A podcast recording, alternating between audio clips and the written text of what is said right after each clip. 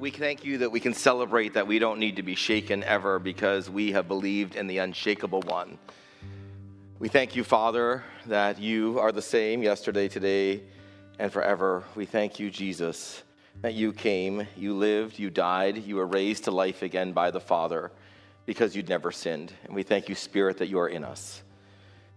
And we gather as your people acknowledging that you are God three in one. And we gather as your people acknowledging our desperate need for you. And so, God, meet with us now, we ask, in Christ's name. Amen. You can be seated.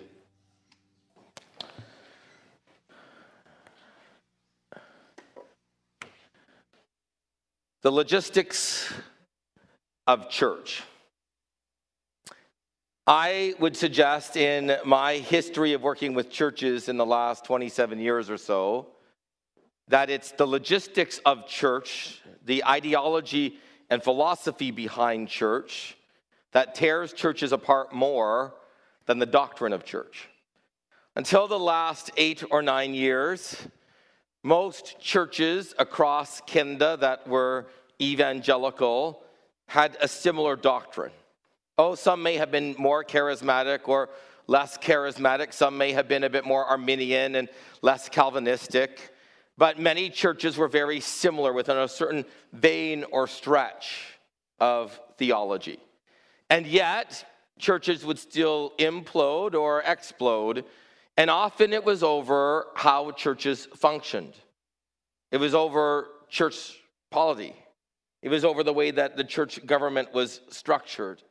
And often that is what will tear churches apart. Sometimes it happens as churches grow, as churches grow like ours has, though over the time I've been here, it's always been a slow, steady growth, never, never a quick, momentous growth. It's just been slow, steady. Uh, as churches grow, you experience growing pains. As a church bumps up to 300 or 350, some people who are more comfortable in a church of 150 feel like they can't be known and they're struggling to try to find what that looks like. Your leadership structures change. I mean, at one time when I came here, I was the only pastor on staff with an administrator that was here part time, and we now have multiple pastoral staff. There's numbers of us that are here, and part time staff and administration staff. And, and, and that all changes over time, and it looks quite different. And as churches change and transition, we search the scriptures for what God says about how we should function as churches. And do you know there's very little in the Bible about this? I mean, there are some things around it, but there's no sample business meeting anywhere in Scripture.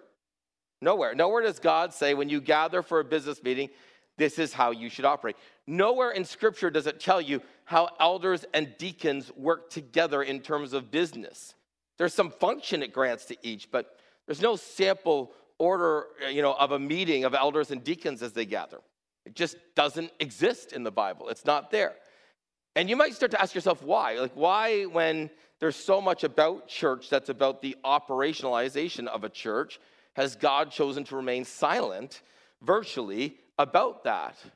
I'd like to offer a couple of thoughts. One is this God is saving people from every language, tribe, custom, and culture. And different cultures manage the way that they operationalize things differently. And so I think God's granted some freedom as he's choosing to save people from every language and custom and culture and tribe to allow those different cultures to operate within which the culture that they find themselves in, and God grants the freedom in that. I mean, you know that although in Acts 2 there's a description as to what we should do when we gather as church, that there's no order of service even. God didn't float an order of service down from heaven and say, this is what every church should be doing as they gather every time they meet. There are components that we understand around prayer and fellowship, the word and communion.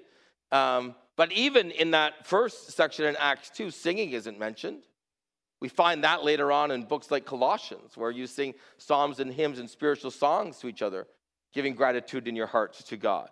And the early church experienced some of these growing pains. And the book of Acts shows us this.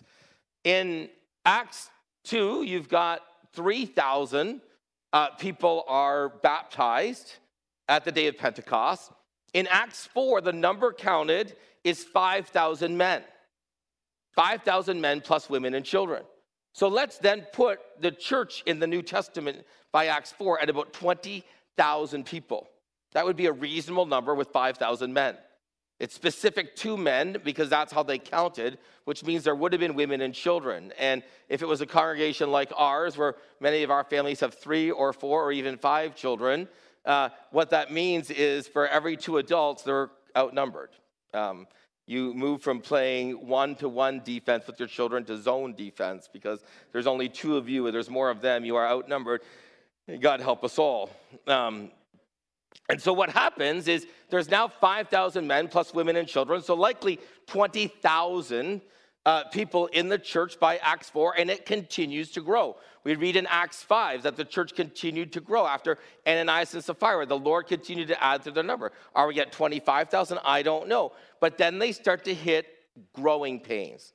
They start to bump up against kind of the mess of church. So if you have your Bibles with me, Acts chapter 6, the whole chapter, Acts chapter 6, and the verses will be on the screen. In those days, verse 1, when the number of disciples was increasing, the Hellenistic Jews among them complained, complained against the Hebraic Jews because their widows were being overlooked in the daily distribution of food. I'll just pause there. The Hellenistic Jews were more immersed in the Greek culture. The uh, Hebraic Jews were more immersed in the more immersed in the Hebrew culture. And there's complaint that as money is being gathered, as it's being distributed at the apostles' feet, there's this complaint that some of the widows are being overlooked as they were helping widows in need. So, widows who didn't have the family support, widows that were truly destitute, the church was helping as part of the collection of food. So, you can see immediately in the church community, it talked about in Acts 2 and in Acts 4 how those that had more gave more of what they had to the church, laying it at the apostles' feet, and that that more was used to help anyone so that there was no needy person among them. It doesn't mean that everyone had equal share, it wasn't communist, but it does mean that everyone had fair share. Does that make sense? It's not that everyone had equal share, but everyone had fair share. Everyone had enough. And as this is being distributed, some people are being missed. And it's likely just an oversight. No one in the verses here in the text charges the apostles with some type of malicious behavior. No one's coming and saying ill is being done. It's, it's just an oversight. So the 12 gathered, verse 2, all the disciples together. This is a lot of people. So when it says all, it doesn't mean every single one of them, it means a large gathering of them. And said it would not be right for us to neglect the ministry of the word of God in order to wait on tables. Brothers and sisters, choose seven men from among you who are known to be full of the Spirit and wisdom. We will turn this responsibility over to them. We will give our attention to prayer and to the ministry of the word. So they gather the people together and they say, Here's the problem. We, as the apostles, should be focusing on the ministry of prayer and the word. Not that that's more important than distributing food, but this is our calling. It's a matter of calling, not a matter of, of, of hierarchy in terms of, of, of what is more important. And so, what they're saying here is we need to give our attention to prayer and the ministry of the word.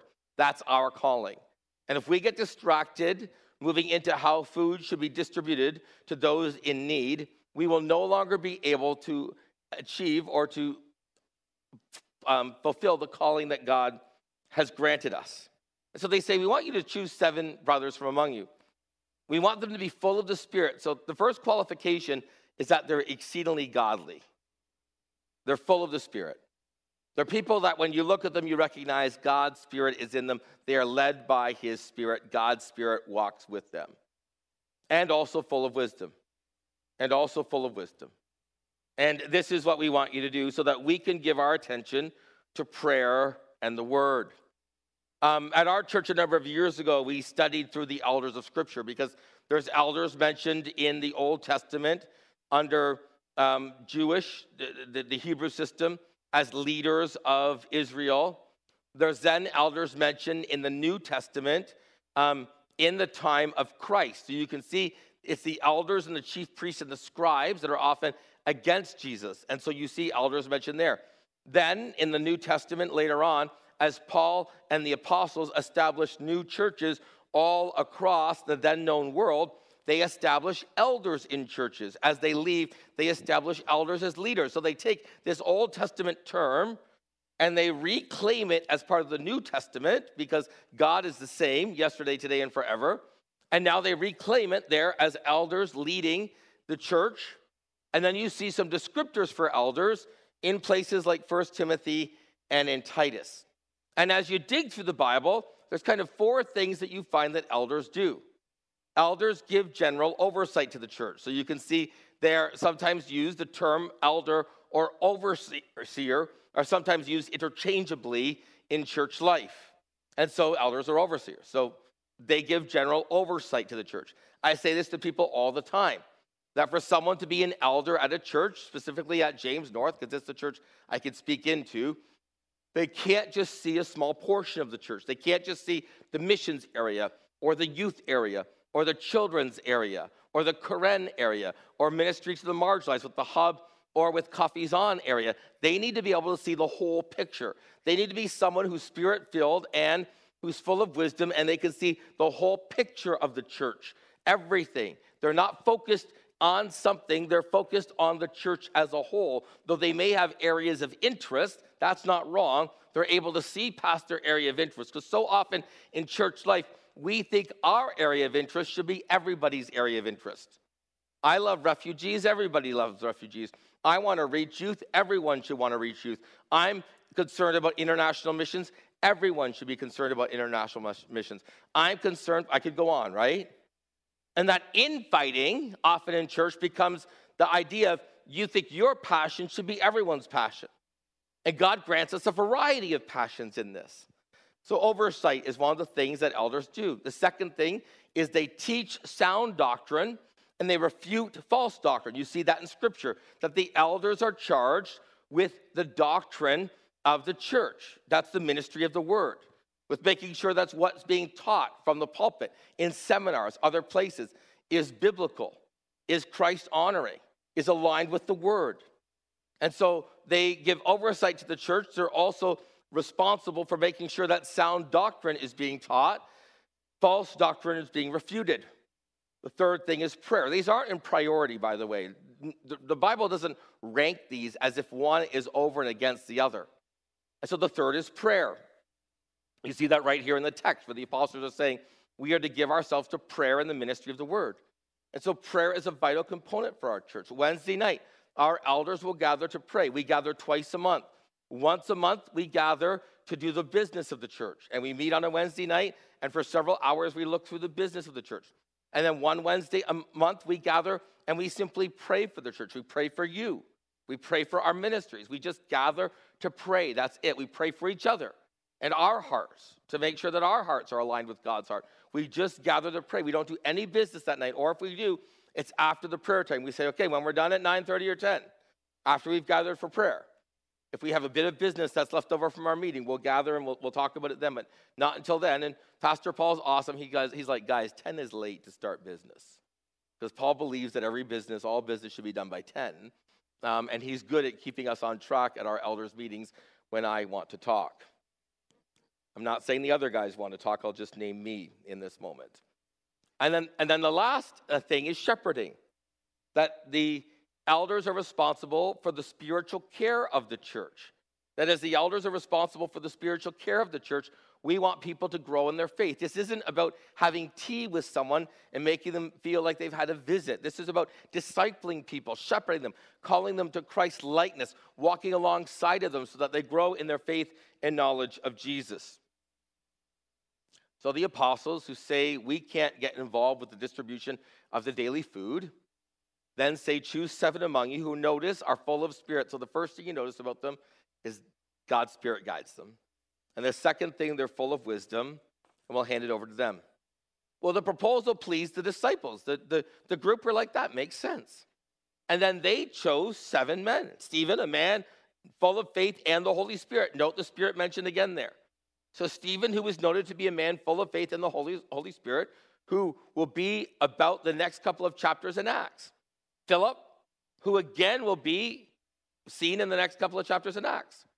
Um, Nicanor, Timon, uh, Parmenas, and Nicholas from Antioch, a convert to Judaism. So Nicholas, who was a Greek who converted to the Jewish faith, then came to the point and place where he believed that Jesus was the Messiah and he converted to Christianity.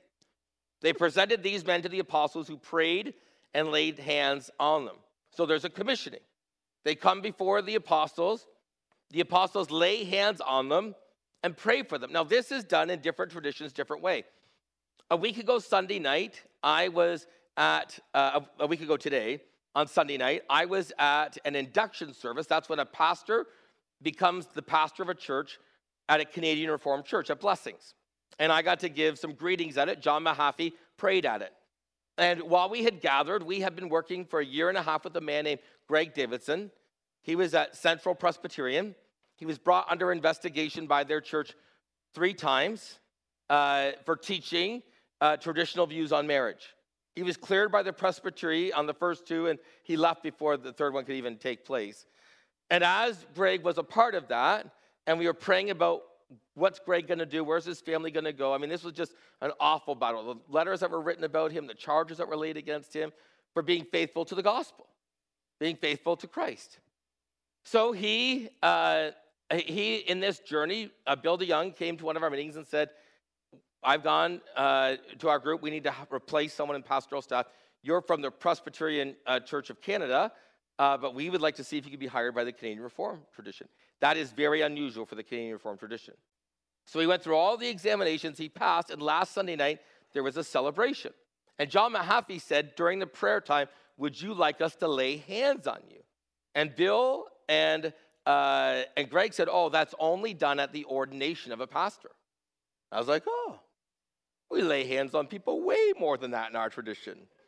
Um, but in their tradition, that's only done when a pastor is ordained.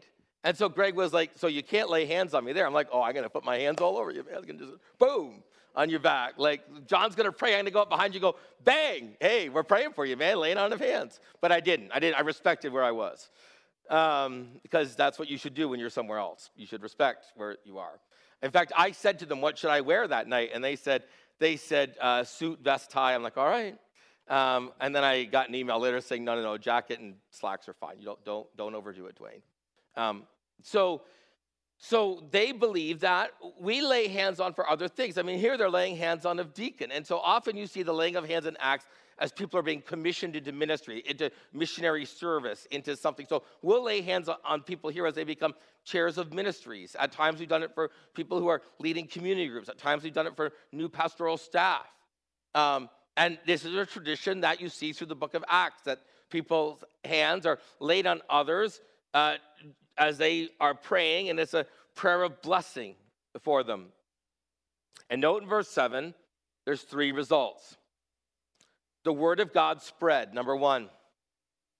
So, as the distribution of food was looked after by these seven godly men, the word of God spreads because the apostles are able to focus on their calling and the deacons are able to focus on their calling, and God's word spreads. No, secondly, the number of disciples in Jerusalem increased rapidly.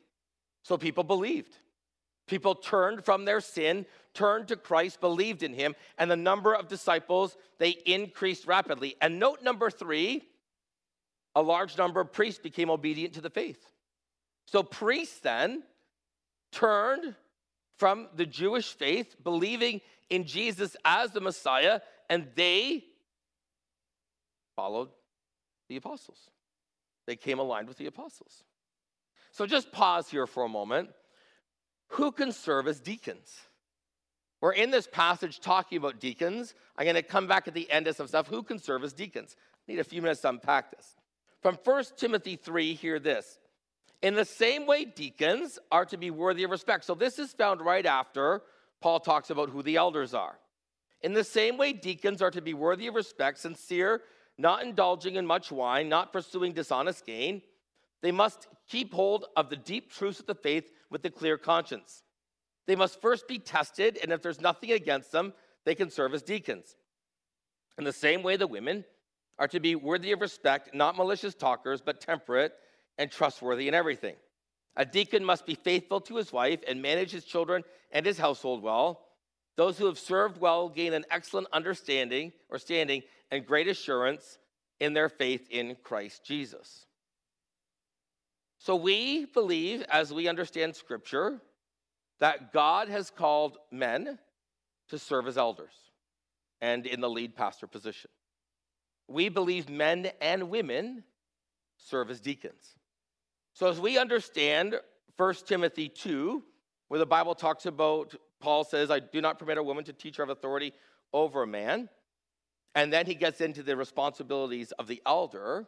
We believe that that there, combined with the created order, how God created Adam first and then Eve, although we're equally created, equally fallen, equally redeemed, equally gifted, that God grants us different callings, that God allows that. I mean, men and women are different biologically. That doesn't in any way, in any way, is not meant to demean women. In fact, it's very clear in Genesis. I preached this when I preached through Genesis last year that man was unable to do all that God wanted him to do alone. Man just couldn't do it. Man was incomplete to do the task that God wanted him to do alone, which is why he created Eve. Man, Adam, needed Eve. That says how valuable Eve is. Man was unable to do all that God had called him to do on his own. He couldn't do it. And so God created Eve. Incredibly high calling.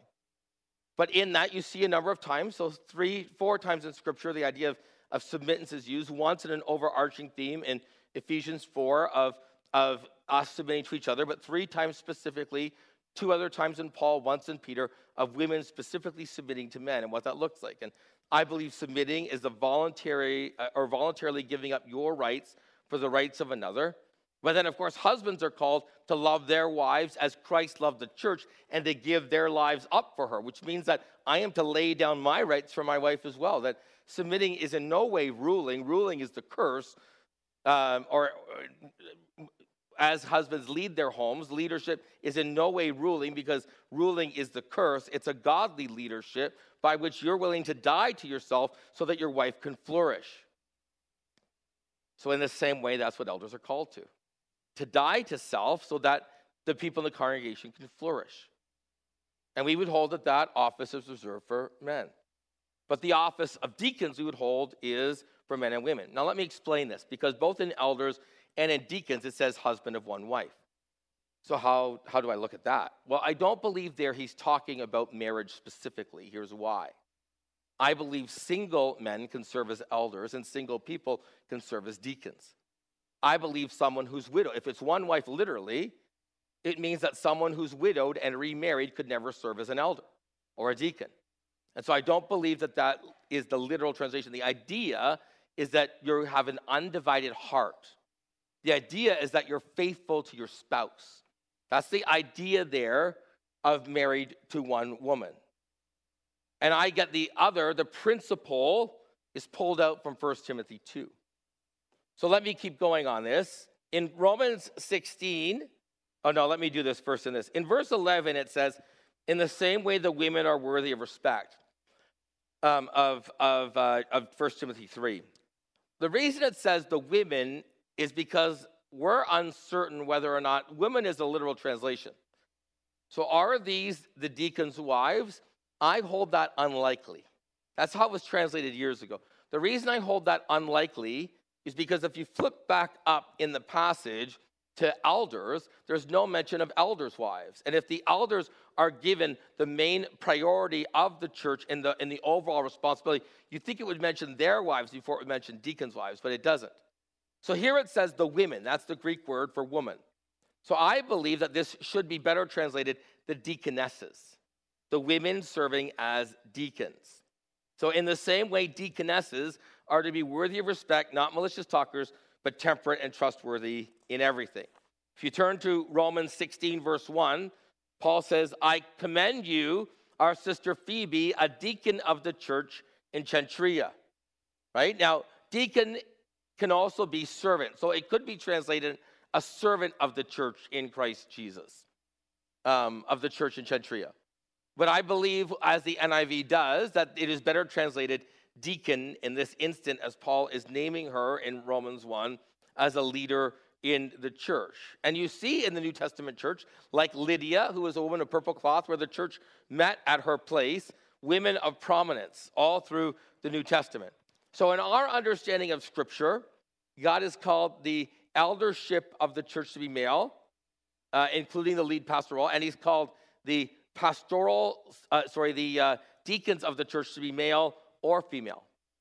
So, in our church, in our history, what does that look like?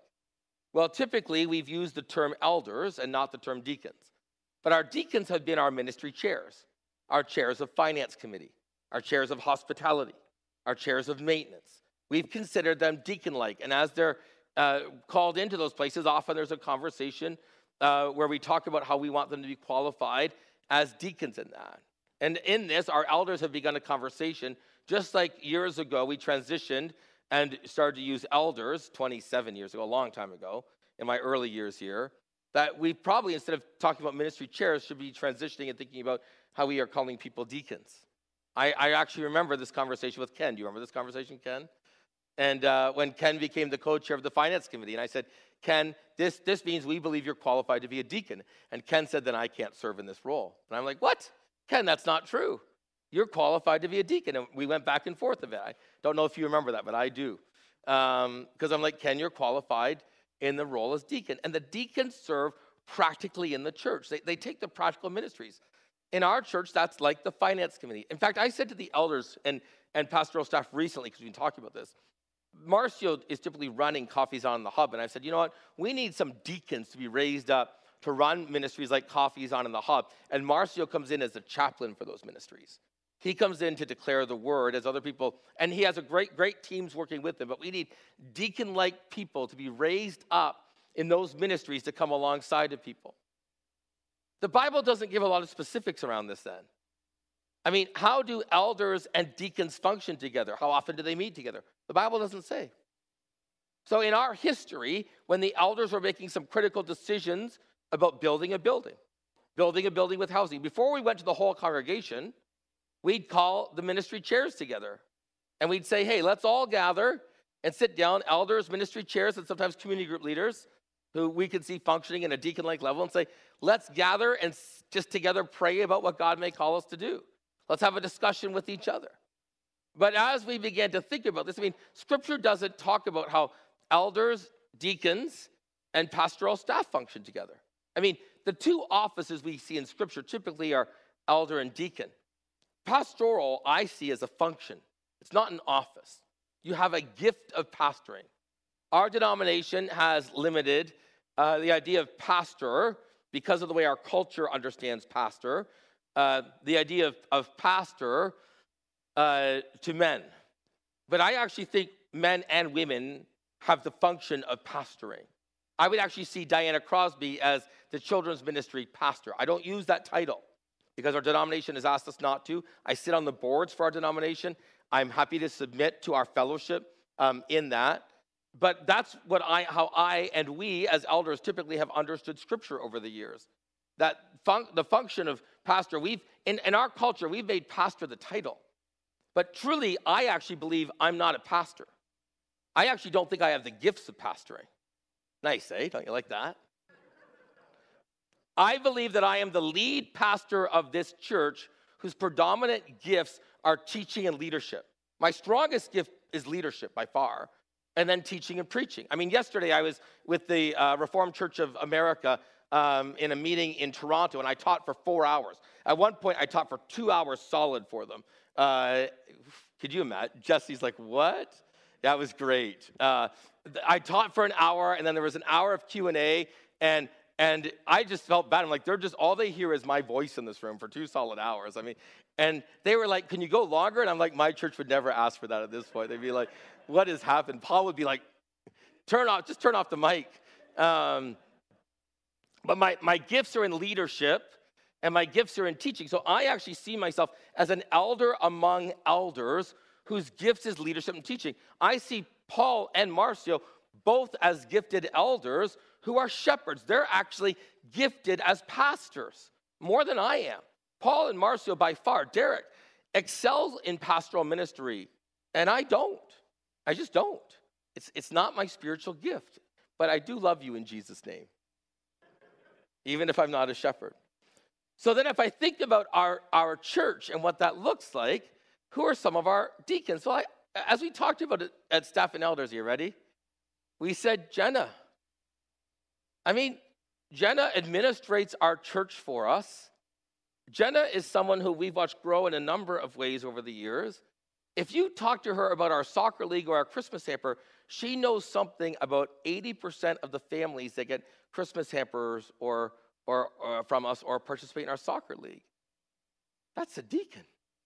To know that kind of information, be able to relay it to others, and to be able to come alongside and care for them. I mean, sometimes I'm coming in and Jenna is, is uh, pastorally walking with someone on the phone.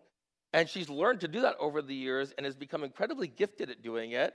And it saves me a lot of time, or Paul or Marcio or, or others. And so, as we look at this, it's one of the things that we've been talking about. How do we do this? And, and we do it differently. This past week, I met with the Karen Church. Many of you know we have a Karen congregation that meets with us. You've met Close. Um, they have never incorporated, and they're officially not entirely under us. So we've been having conversations of are they going to become their own entity within our entity? Are they going to become fully under us? Because none of the Karen churches in Canada that we know of are really well insured. Um, and, and, we've just been talking about you live in a country where there are some logistical things you need. So Close called his elders together with some other leaders in the church, two hour meeting through translation, where again I talked the whole time. Um, there, was, there was obviously conversation in Karen and then translated back to me. And then the next day, Close and I began to talk about next steps for his congregation. And I gave him five or six options. And he said, Which one is right? I said, Any of them. I don't think there's really a right or wrong here, Close. There might be a best practice, but I don't know how to translate that into your culture, to be honest. I know the two ways I would do it if it was James North out of these five. I, I don't know for the Karen culture what the best way is. So we need to pray about this. We need to ask for God's discernment about it. And there's no right or wrong there. There might be a best practice and a best practice for his culture, but we need to discern that together. Um, we have Giuliano and his family here with us today. Do you guys just mind standing for a minute? And we're going to introduce you guys later um, in another service. But Giuliano and his family are with us this morning. And uh, if we could just take a minute and welcome them. And I'm going to tell you guys who they are. Thank you, guys. But you know that Marcio and Eleni have been working with Portuguese people in our midst. Uh, and we've been having vital ministry amongst the Portuguese. And so earlier this year, the Reformed Church of Canada came and met with us and said, We have a planter coming to Hamilton from Brazil. They just got here Christmas Day, looking to work and establish a Portuguese speaking work for Brazilians and Portuguese people in Hamilton. And we know that Pastor Marcio has been doing this for a long time. Can we work with you? And uh, these are two diff- different denominations. So we went to our denomination, and say, can we make this work? They said, sure. They went to their denomination, said, can we make this work? And they said, we work with Baptists overseas. Why can't we work with them in Canada? Sure. And, uh, and, and so we've been working together. Uh, we met with uh, Pastor Giuliano over Zoom uh, a number of times prior to him coming to Canada. Marcio and I did, then Eleni and Marcio met with the, them as a couple. And, and uh, and so we're looking to see what this will look like. And, and Giuliano and Marcia were with me yesterday in Toronto at the church. And as we drove home, they started to unpack a bit about, about what establishing this plant might look like over the next number of months and, and what this might look like for us. And we were going back and forth, and there was no right or wrong to what we were saying. Do you start through small group ministries? Do you start with a, with with a, with a large visioning meeting? Do you start with something else? Do you have an outreach to start with? Or do you do a, a, a, a service where people can come and explore and see what it looks like? What do you do? I'm going to wrap this together and I'll stop. This is why the apostle said at the beginning of the chapter that you need what? These people need to be full of the Spirit and wisdom. Full of the Spirit and wisdom. Why?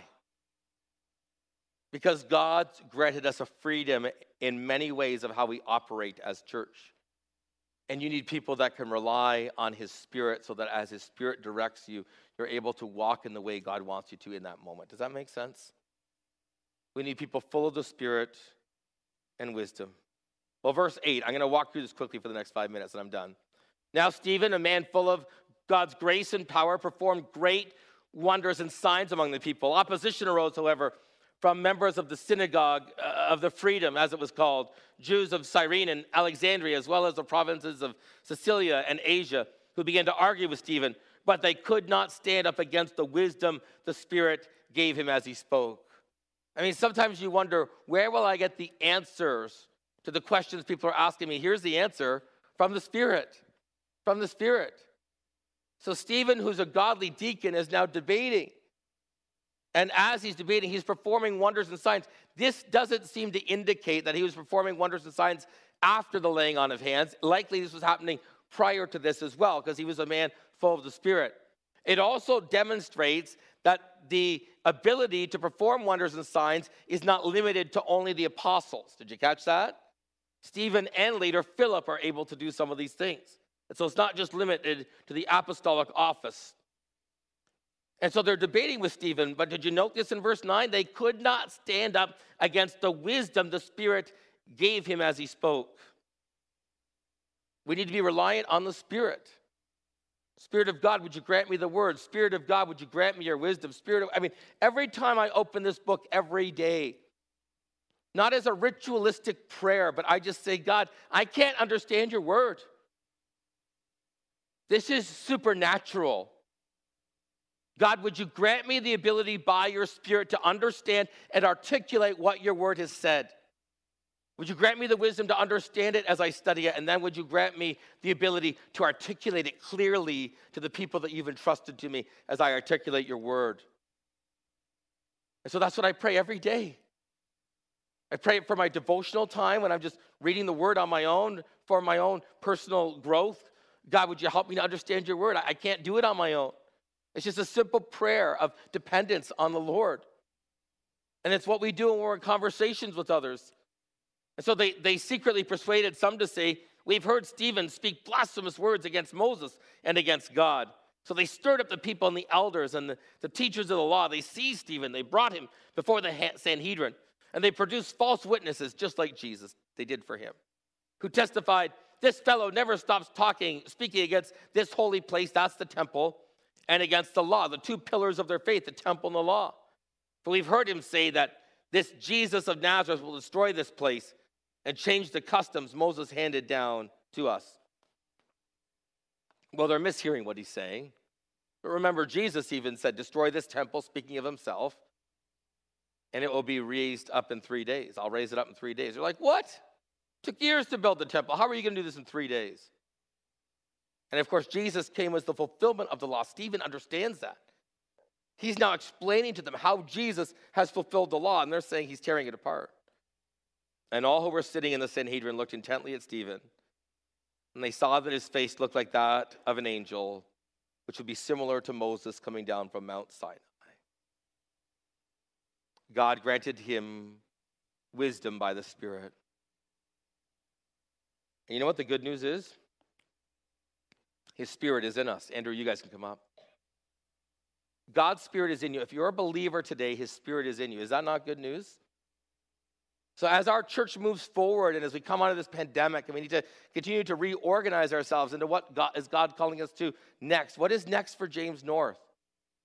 I mean, we're excited that we believe at the end of this year we'll have three congregations meeting this facility a Portuguese speaking one, a Karen speaking one, and us all working together for the glory of God and honor. He's, he's granted this beautiful facility. We don't want to be the only ones to use it. All, all under our auspices, all working with us, but together for the kingdom of God. And then what? I mean, we've heard mostly as the elders have met and prayed and talked that our congregation wants to remain in kind of one service. So as we grow, what will that mean?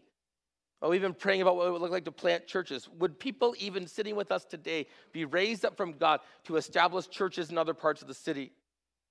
What if we were there, there, there's, there's a need for a church? I know Lyft is there, but there's a need for a church, Baptistic in nature, in the area of McMaster again. Would we plant a church there in the next three or four years? We're the only, when I came here, there were six fellowship Baptist churches in the lower city of Hamilton. We're the only one left. Do we have any responsibility for the lower city of Hamilton? And how will we do this?